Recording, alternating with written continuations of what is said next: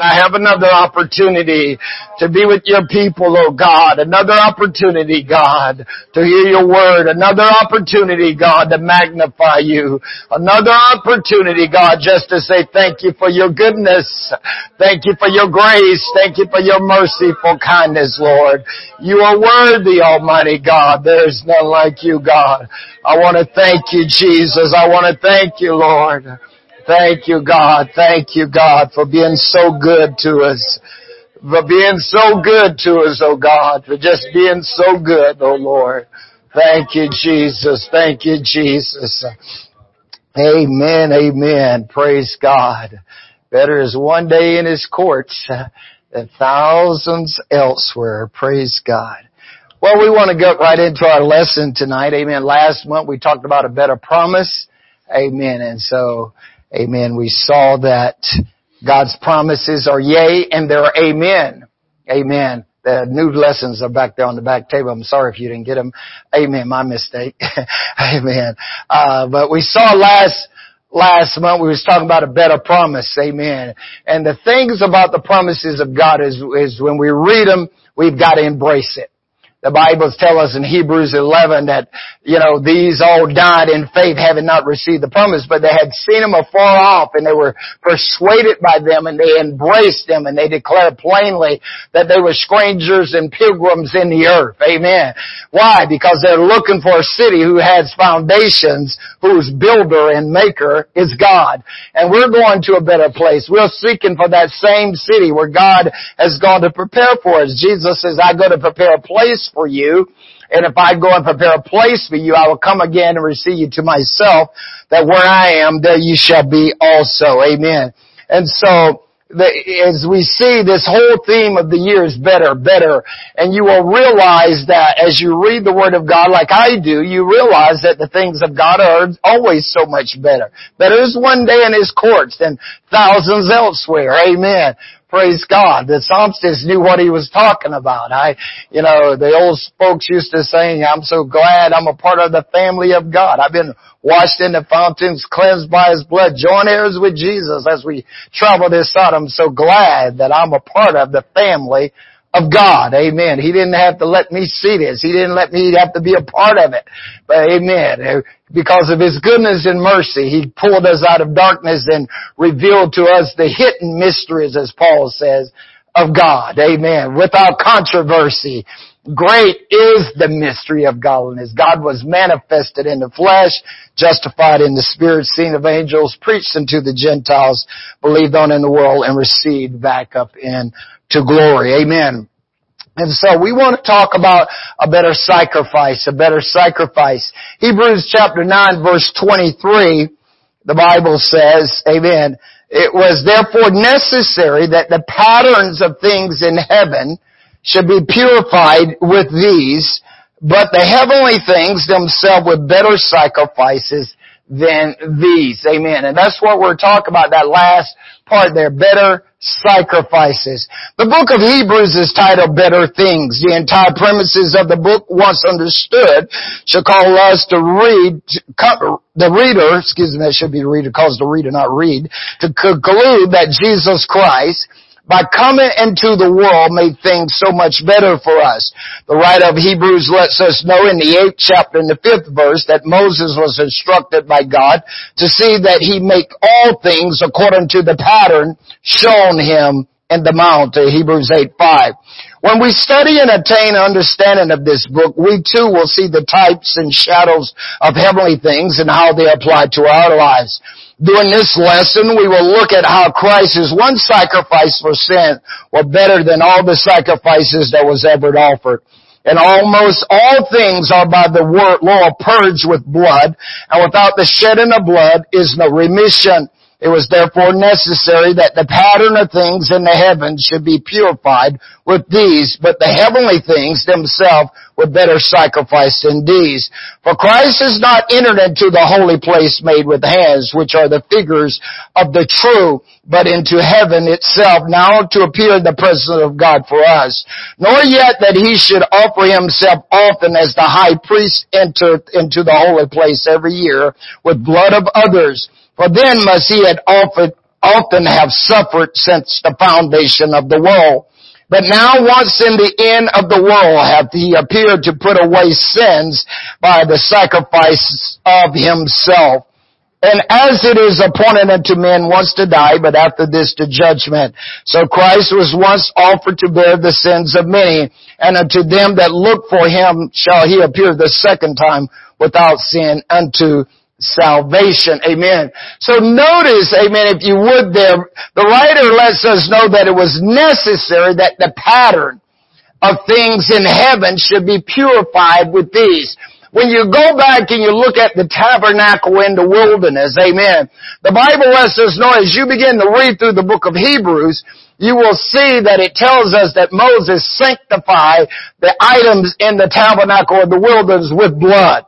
With hyssop, he, he, he, he dipped it in there and he, he sprinkled all the instruments all over the, the sanctuary and the holy place as he was dedicating this temple. Amen. And so this, when you look at the tabernacle in the wilderness, it was a pattern of heavenly things. Amen. When we begin to look at the entrance, the Bible tells us, amen, there was a gate. The gate was always pointed to the east. Every time they set up that tabernacle, it had to be pointing to the east. Amen. Why? Because the sun rises in the east. This is why David would say, from the rising of the sun until the going down of the same, the Lord's name is to be praised. So every time we wake up, we should come before his presence with thanksgiving in our heart. By him, therefore, the writer of Hebrews says, let us offer the sacrifices of praise continually with the fruits of our lips, giving thanks unto his name. Amen. So we come before him, amen, with, with, with thanksgiving and praise in our lips. Then the next item you encounter was the altar. Notice these are the things that are in the outer court. To me, that's why I say, you know, praise and worship and, and coming to the altar for repentance and washing and purifying by the word of God. Amen. A lot of this thing should be done outside. It should be a continued process in your own life. You should have your own altar. You should have your own way of praising and serving God continually. Amen. You should be in the Word of God, asking God to cleanse you and to purify you by the washing of the water of the Word. Amen. So that when you come into the sanctuary, amen, you're ready to receive the Word of God. That's why the bread was there. It's called the Word of God, and that's why the lamp was there, which is called the light, or God is the light. See, when you come into the sanctuary, because you have already came to God in praise, you have already washed yourself with the water of the Word, you have already participated at your own personal altar, cleansing yourself and asking God to forgive you of all wrongs and all sins, you come to the sanctuary ready to praise God. God. He's made a way, amen. And so when you will come into the sanctuary to get the word, the light comes on. Amen. Why? Because the, he is the light. He is the word. Amen. And so in the sanctuary, that's why then you had that altar of incense. Where was it set at? The altar of incense was, was always set just as you got ready to enter into the holies of all. So you now you move to that point where you are getting ready to present yourself in worship to God, amen, as a sweet-smelling offering and sacrifice. This is why the writer in Ephesians five one says, be ye therefore followers of God as dear children, and walk in love as he's loved us, and give himself an offering and a sacrifice, the praise to God continually, amen. So we need as a sweet-smelling savor. See, we've got all the junk out of us by the time we get to the sanctuary.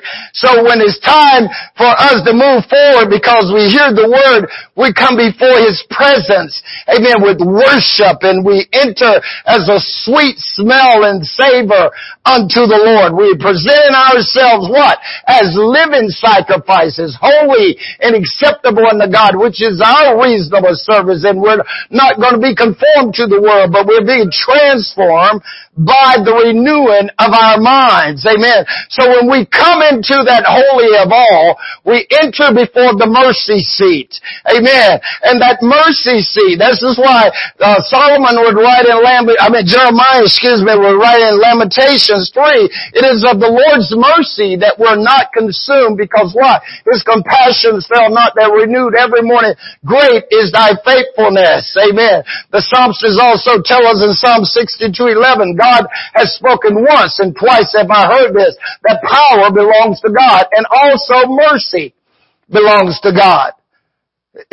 That's why you, when you read Uh, Bartimaeus in Luke chapter, at the end of Luke chapter eighteen, and, and Mark, all I mentioned about when Jesus was walking by the wayside and the blind man began to cry, he says, Jesus, thy son of David, have mercy on me. See, because mercy belongs to God. See, so when you come to that mercy seat, you're seeking for God. Amen. And then you look at the ark itself, and what was in the ark? The table of stones, the bread of the pot of manna, and also Aaron's rod that budded. Amen. The word of life, the resurrection and the life, and the bread of life. It shows that God sustains, God leads, and God provides. Amen. The word of life, the resurrection of life, because that stick was dead. But the next morning it was alive, right? I think Ephesians say, you who is dead in your trespasses and sins, as he quickened together by grace are you saved. Amen. And so, but later on you find out when Solomon gets the temple, what's in there? Nothing but the table of stones. The rod is gone and the manna is gone. Unless you know, as long as you got the word, you got the other two. Amen. Because it's all him. Amen. Praise God. Amen. And then the angels are not the Hebrews one fourteen says, are not they all ministering spirits, and forth the minister to them which are the heirs of salvation. Amen. And also angels represent messengers. Amen. And God is a messenger. Amen. So when you look at all the whole thing, it all represents God. It's a type and shadow of heavenly things. See? And so that's, that's why we have to get into realizing how the pattern really flows. And so Moses sanctified these things with the blood of bulls and goats, but we know the scripture tells us that it was impossible that the blood of bulls and goats could take away the sin of the people. See? So we have to realize that we needed a better sacrifice. Amen. And we find here in the scripture that we see that there, in order to have a New Testament, there had to be a death of a testator. Amen. And so Jesus Christ came to fulfill that purpose so that we could be saved. Amen. We go on, we read here, but he became the high priest and went when once with the, his own blood, pure blood, amen, once with royal blood, once with holy blood, because he knew that sin to be given, to be removed, it took royal blood.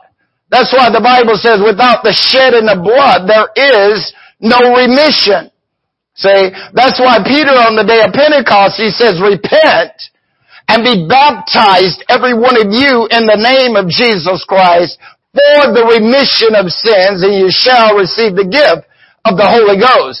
But see, in Luke twenty-four, Jesus had already told them that repentance and remission of sins must be preached in his name against all nations, beginning at Jerusalem. And that's why when you read what Luke puts just a small portion of those that was in Jerusalem that day, he began to say there was Parthians and Medes and Elamites and dwellers of Mesopotamia, Judea, Cappadocians and Pontus and Asia, Phrygia, Pamphylia and Egypt and parts of Libya, about Cyrene, strangers of Rome, Jews, proselyte Greeks and Arabians. We do hear them speaking our own tongues, the wonderful works of God. They're at Jerusalem.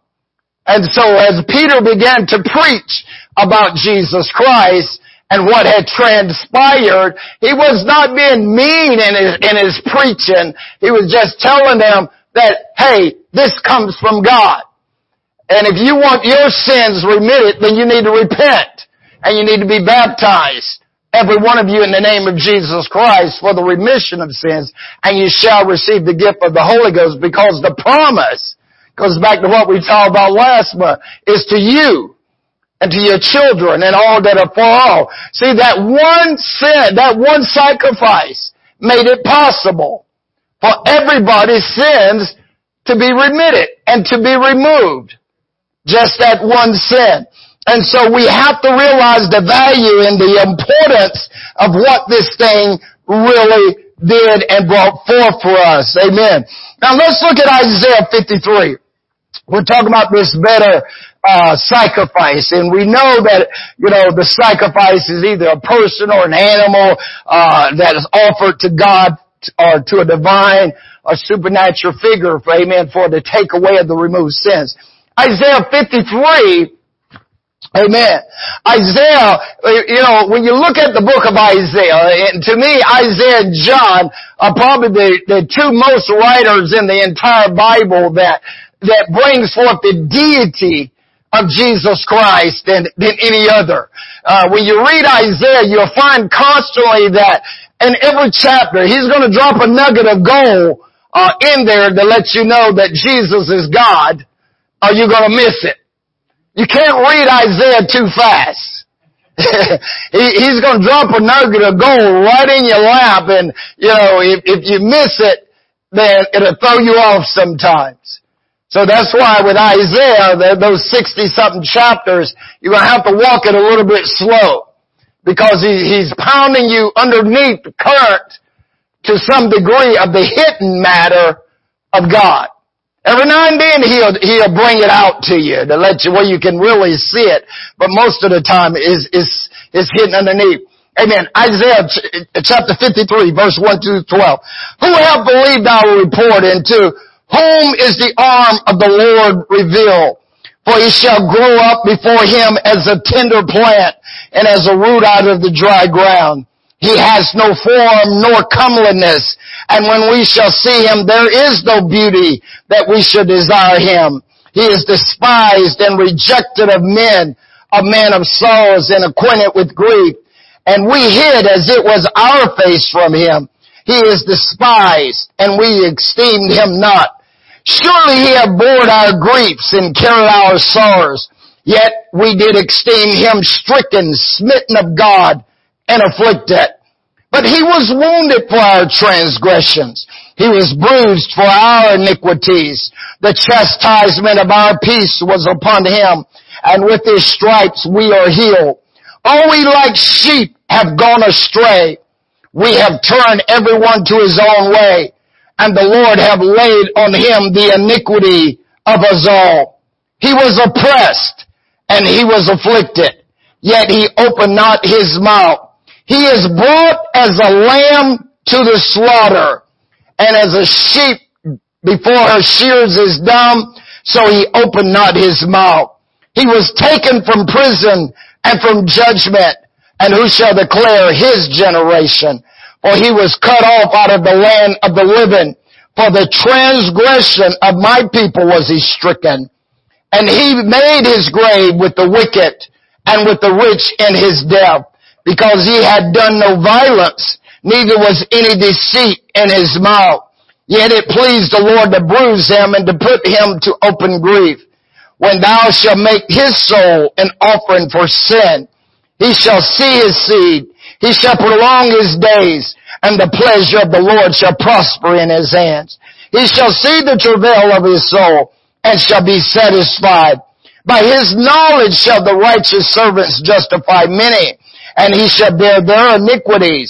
Therefore I will divide a portion, him a portion with the great, and he shall buy the spoil with the strong, because he had poured out his soul into death, and he was numbered with the transgressors, and he bore the sins of, sin of many, and made intercession for the transgressors. Now notice what Isaiah shows you here. He's led as a sheep or lamb to the slaughter, and as a sheep dumb before his shearers, he opened not his mouth. You get a picture later on when you get to the New Testament who he's talking about.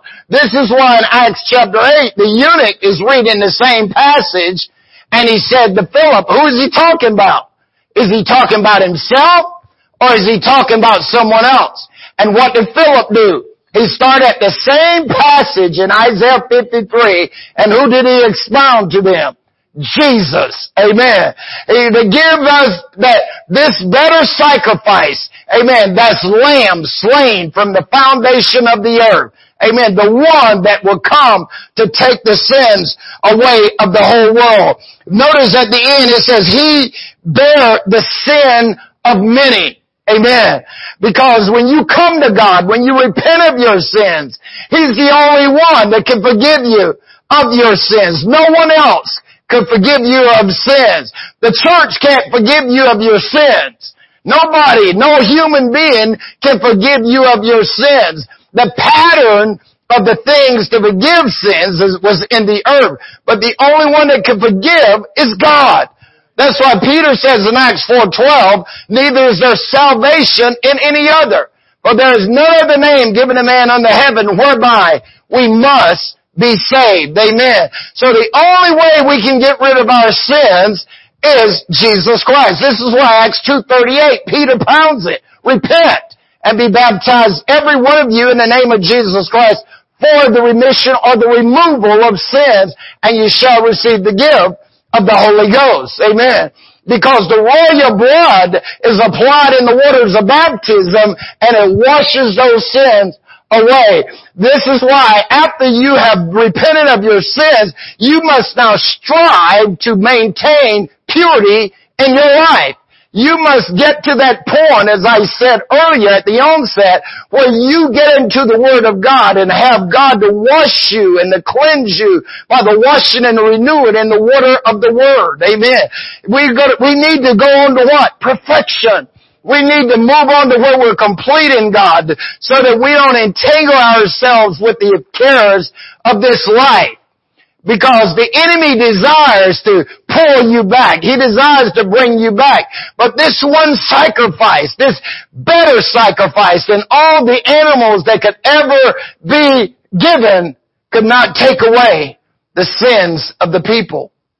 But Jesus, that one sin, not one, not one sin, but one offering, excuse me, was able to wipe the slate clean because He's God.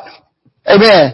Paul, right into the church of Rome state, amen. If you want to go there in the fifth chapter of Rome, Romans chapter five, verse sixteen through seventeen, Paul says, for when we were yet without strength, verse six, six through seventeen, Paul says, when we were yet without strength, in due time, Christ died for the ungodly. Is anybody, was anybody ungodly other than me? When I had no strength, when I had no power. See, when I didn't have the right mindset, the right, the right choices and all these things in my life, he says, Christ died for the ungodly. For scarcely a righteous man would one die. Yet, by chance or providence of good man, some was even dared to die. But God commended His love towards us, and that while we were yet sinners, Christ died for us.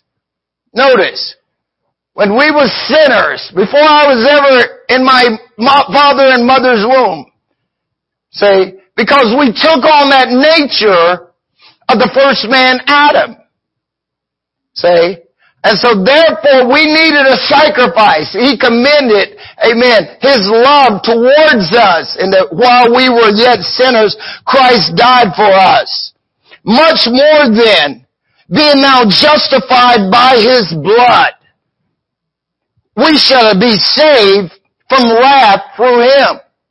The judgment to come, we can be saved because of the blood. We're justified by His blood. Amen. That's why Paul says you're washed, you are justified, you're sanctified in the name of the Lord and by the Spirit of our God. Say, we are justified in that blood. For if when we were enemies, we were reconciled to God by the death of His Son, much more being reconciled, we should be saved by His life. Amen. This is why Paul, writing to the church, when you get to the sixth chapter, he talks, he asked us, he says, shall we continue in sin that grace may abound? He said, God forbid. No, you're not. That so many of us that was baptized into Jesus Christ, we was baptized to His death. Therefore, we're buried with Him by baptism. That like as Christ was raised from the dead by the glory of the Father, we should be walking in newness of life. See, this sacrifice made so many things possible for us. See, before we didn't have these things. We, we've seen last month, we was talking about Ephesians two. Remember, Paul says, remember, you were Gentiles, you was aliens, you was without God, you had no hope, you had no power. But God commended His love towards us, and while we were yet sinners, He died for us as well. See, and so now we're justified by His blood. We take His blood upon us, which washed away our sins. We were His enemies, but now we're reconciled to God by His life. Amen. And not only so, but we also joy in God through our Lord Jesus Christ. You ever get excited? Amen. You should have joy at all times and knowing who you are now and what He has done. Rejoice in the Lord always, Paul said. And again I say rejoice. Let your moderations be known to all men. The Lord is at hand. This better sacrifice brought so many better things. Amen. I don't have to be depressed. I don't have to be discouraged because His life is new in me. He gives me strength when I didn't have strength. He gives me power when I didn't have power. He feeds me with good things, the psalmist said, so that my youth is renewed like an eagle. I can soar above my problems. I can soar above my situation because of this one sacrifice that washed me, that took away my sins. Amen. He did so many great things for me. Just one offering and one sacrifice for my sin. Amen.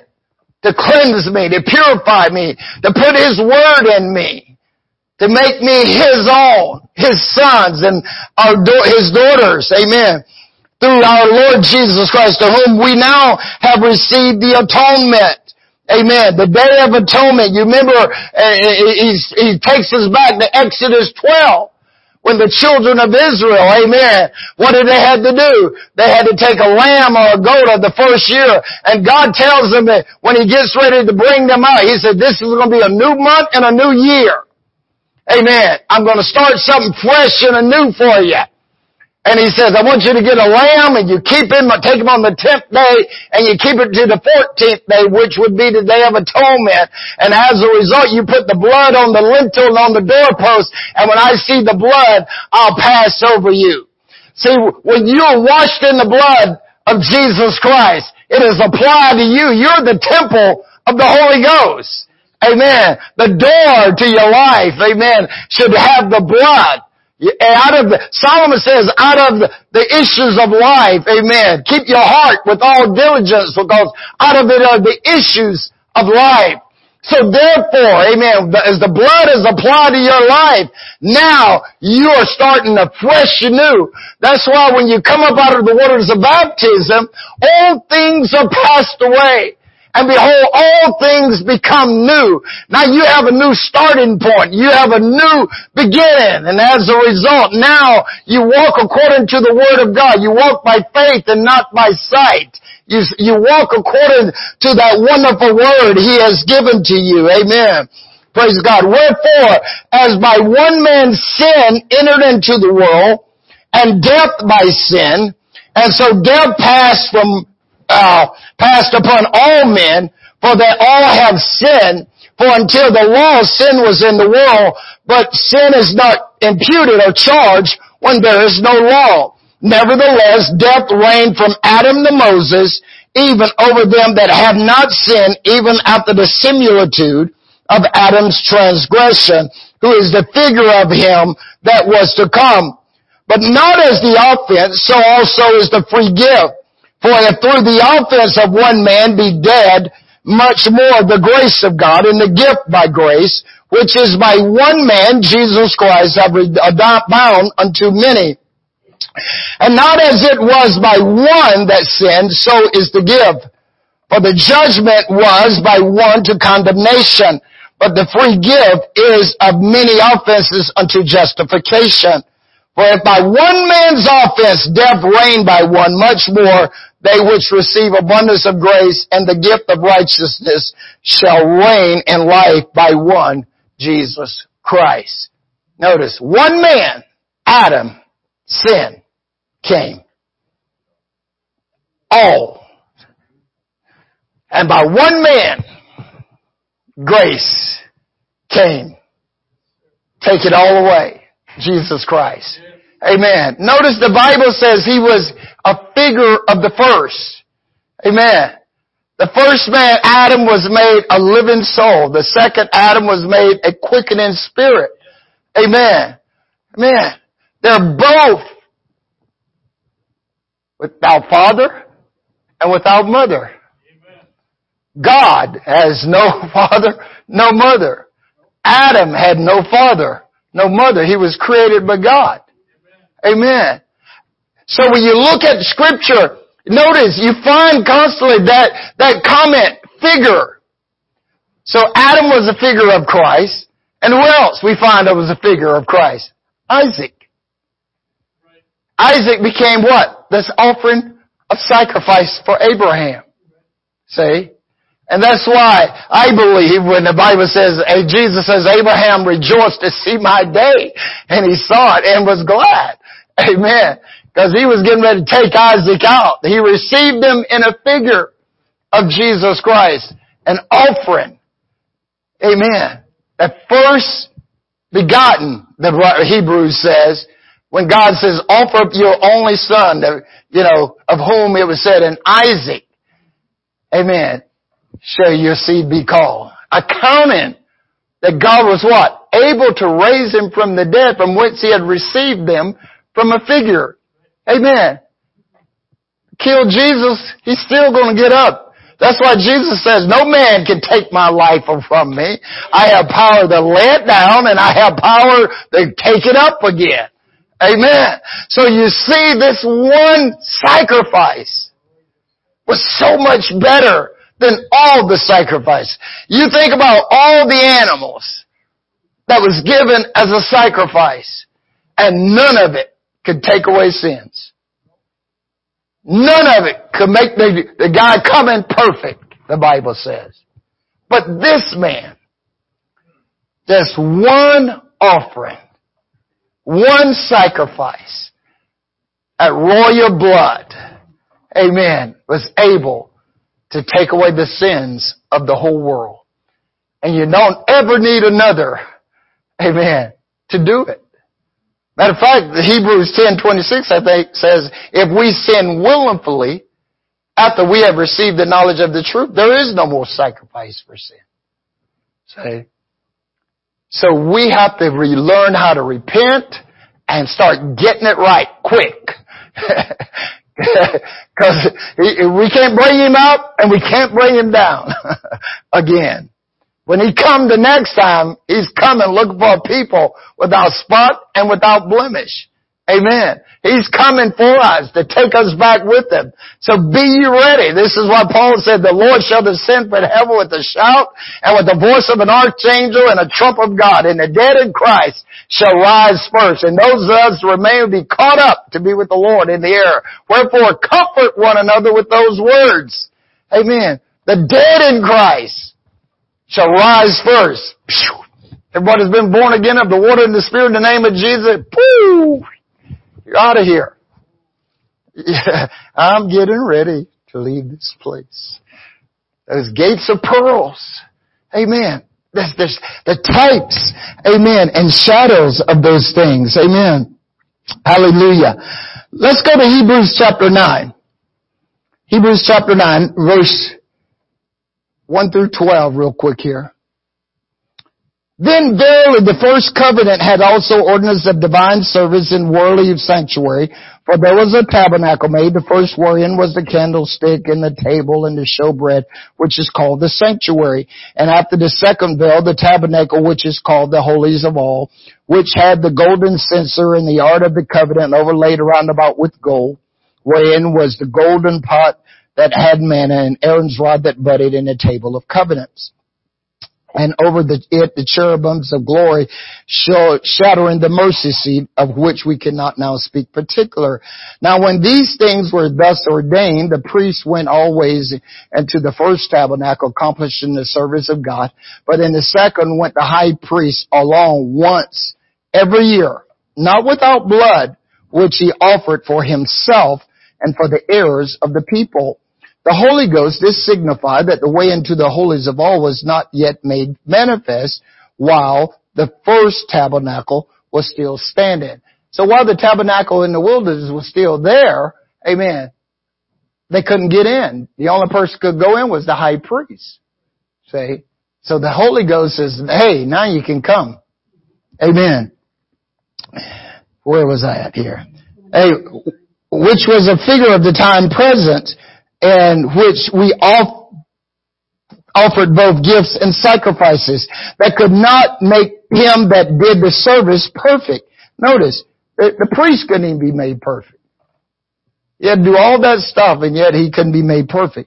As pertaining to the conscience, which stood only in meats and drinks and divers washing and carnal ordinance imposed on them until the time of Reformation. But Christ being come an high priest of good things to come, by a great and more perfect tabernacle, not made with hands, that is to say, not of this building, neither by the blood of goats and calves, but by his own blood he entered once, and to the holy place, having obtained eternal redemption for us. That's one offering. Amen. And I believe, and this is just me, I could be totally out in left field, I believe that when Mary Magdalene was at that, at that grave, and when she went to touch Jesus, and he says, touch me not, for I have not ascended. Because he was in the role of the high priest, and the high priest had to be cleaned in order to appear before the tabernacle or the holies of all. And so I believe that Jesus was prophetically said, look, don't touch me, because I got to get the blood on the mercy seat. Amen. So I can make a way for you. Amen. That's just me. Praise God. Makes pretty good sense, doesn't it? Amen.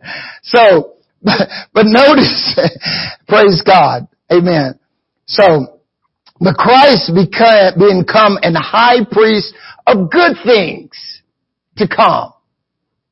Notice, by a great and more perfect tabernacle, not made with hands, that is to say, of not of this building, neither by the blood of bulls, I mean calves and goats, but by his own blood he entered once into the holy place, having eternal redemption for us. Amen. He's made a way. He's made a way. Amen. For us. And there's no reason anybody should miss it. Amen. Because he's made the way for us. He's paved the way. He's opened the door. He says, I don't want every year you've got to keep bringing a bull or bringing a goat for a sacrifice. He said, I'm tired of that.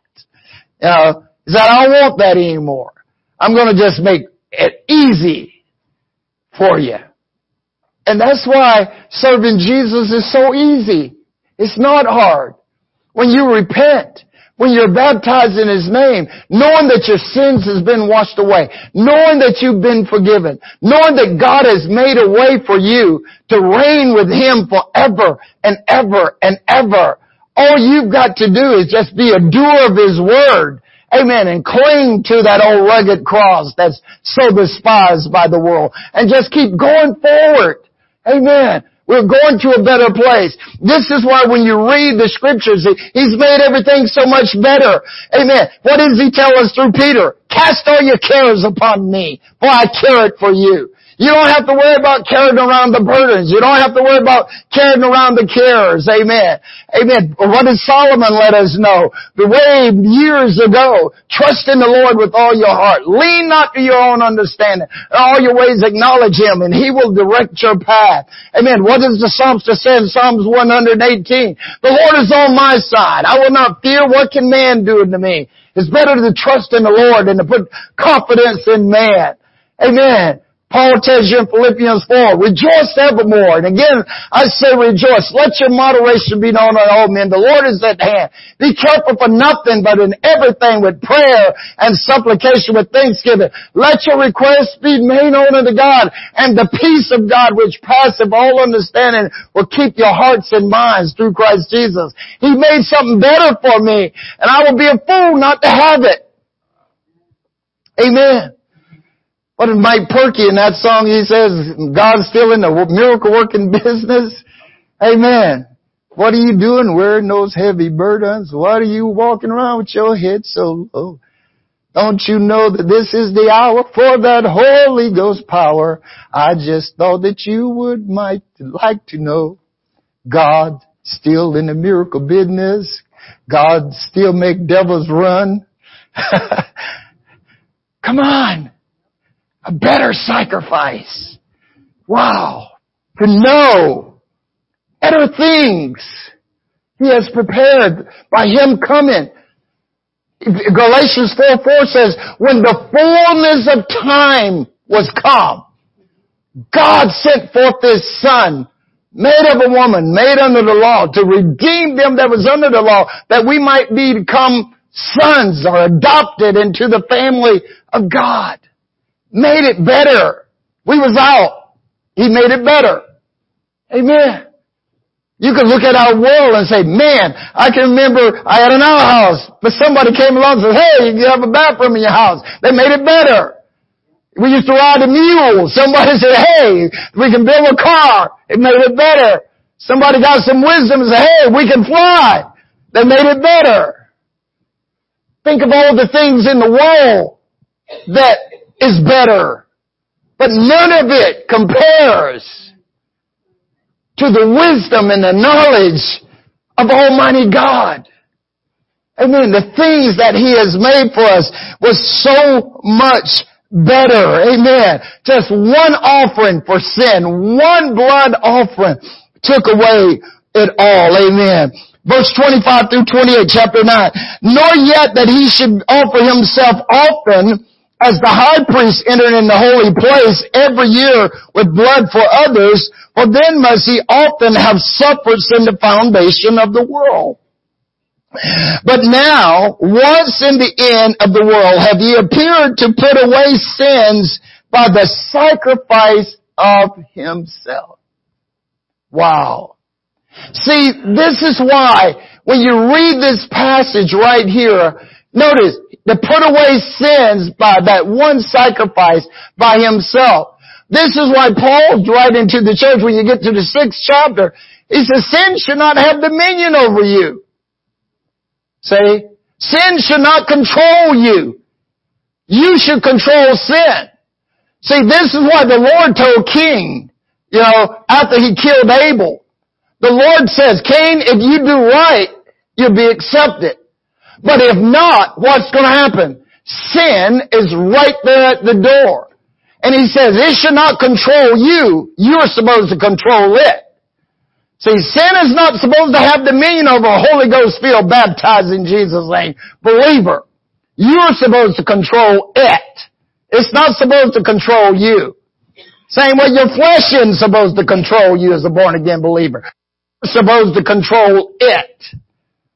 See? Because why? He made things better. See? He made you with power. He gave you power to tread on serpents and scorpions over all the power of the enemy. And nothing by any means shall harm you. You're in control. Amen. Of your destiny. He just says, I'm going to make a better way for you. See? And so therefore, because He's made a better way for me, I've got to follow that better way. This is what Jeremiah six sixteen, he says, stand you and ask, where is the good way? Where is the old paths? And walk in it. And what happened? You'll find rest for your soul. You'll have that contentment. You'll have that serenity. You'll have that calmness. You'll, you'll be at peace with yourself. You'll be at peace with others because you're walking in the right way. See? God has made it better. Amen. A new covenant, He says, I'll make with them, saith the Lord. I'm going to put my law in their hearts and write it in their minds so everybody will know me. See? So when you get the Holy Ghost, you're supposed to know, man. You're supposed to know. He's made it better. See? I can come into the holies of holies. I can kneel, as the song says, and make my petitions known. I can go into the holies of holies. Although I'm just a common man, because of God's redemption plan, I can boldly approach the throne. See? That's why the writer says in the fourth chapter of Hebrews, verse sixteen, he says that we can come boldly to the throne of grace and obtain mercy and find grace to help in the time of need. Why? Because He made it better. Before, I couldn't come. But now, I can come boldly. I can call upon Him. Amen. Wow. Amen. One offering of sins took it away. And as it is appointed to men once to die, but after this to judgment. So Christ was once offered to bear the sins of many. See? That passage take you right back to Isaiah fifty-three, where Isaiah says He will bear the iniquities of many. When you read the last part of Isaiah fifty-three, see, He will bear the iniquities of many. He, he was made the intercessor of transgressors. See, He, He bears it all. That's why He's the only one. Think of all the people that get saved. He's bearing everybody's sins. Cast all your cares upon me. I care for you. Amen. For many. And to them that look for Him shall He appear the second time without sin, because God can't sin, and He's coming to take you home to eternal salvation, eternal life, so that we can reign with Him forever and ever and ever. Amen. Isaiah said, He shall see the travail of His soul and shall be satisfied. Amen. God is going to be satisfied. Amen. When you look at Mark chapter two, when Jesus is in the house, what transpire? They tear the roof off the house, and Jesus just looks up and says, Son, thy sins be forgiven thee. Take up thy bed and walk. Better. He made it better. Amen. For you and I. Amen. Oh my, it's eight o'clock. Where did time go? You mean tell me I talked for an hour? Amen. Praise God. Amen. God is so awesome. Amen. He's made everything better for us. Amen. Something beautiful, something good, all my confusions, Jesus understood.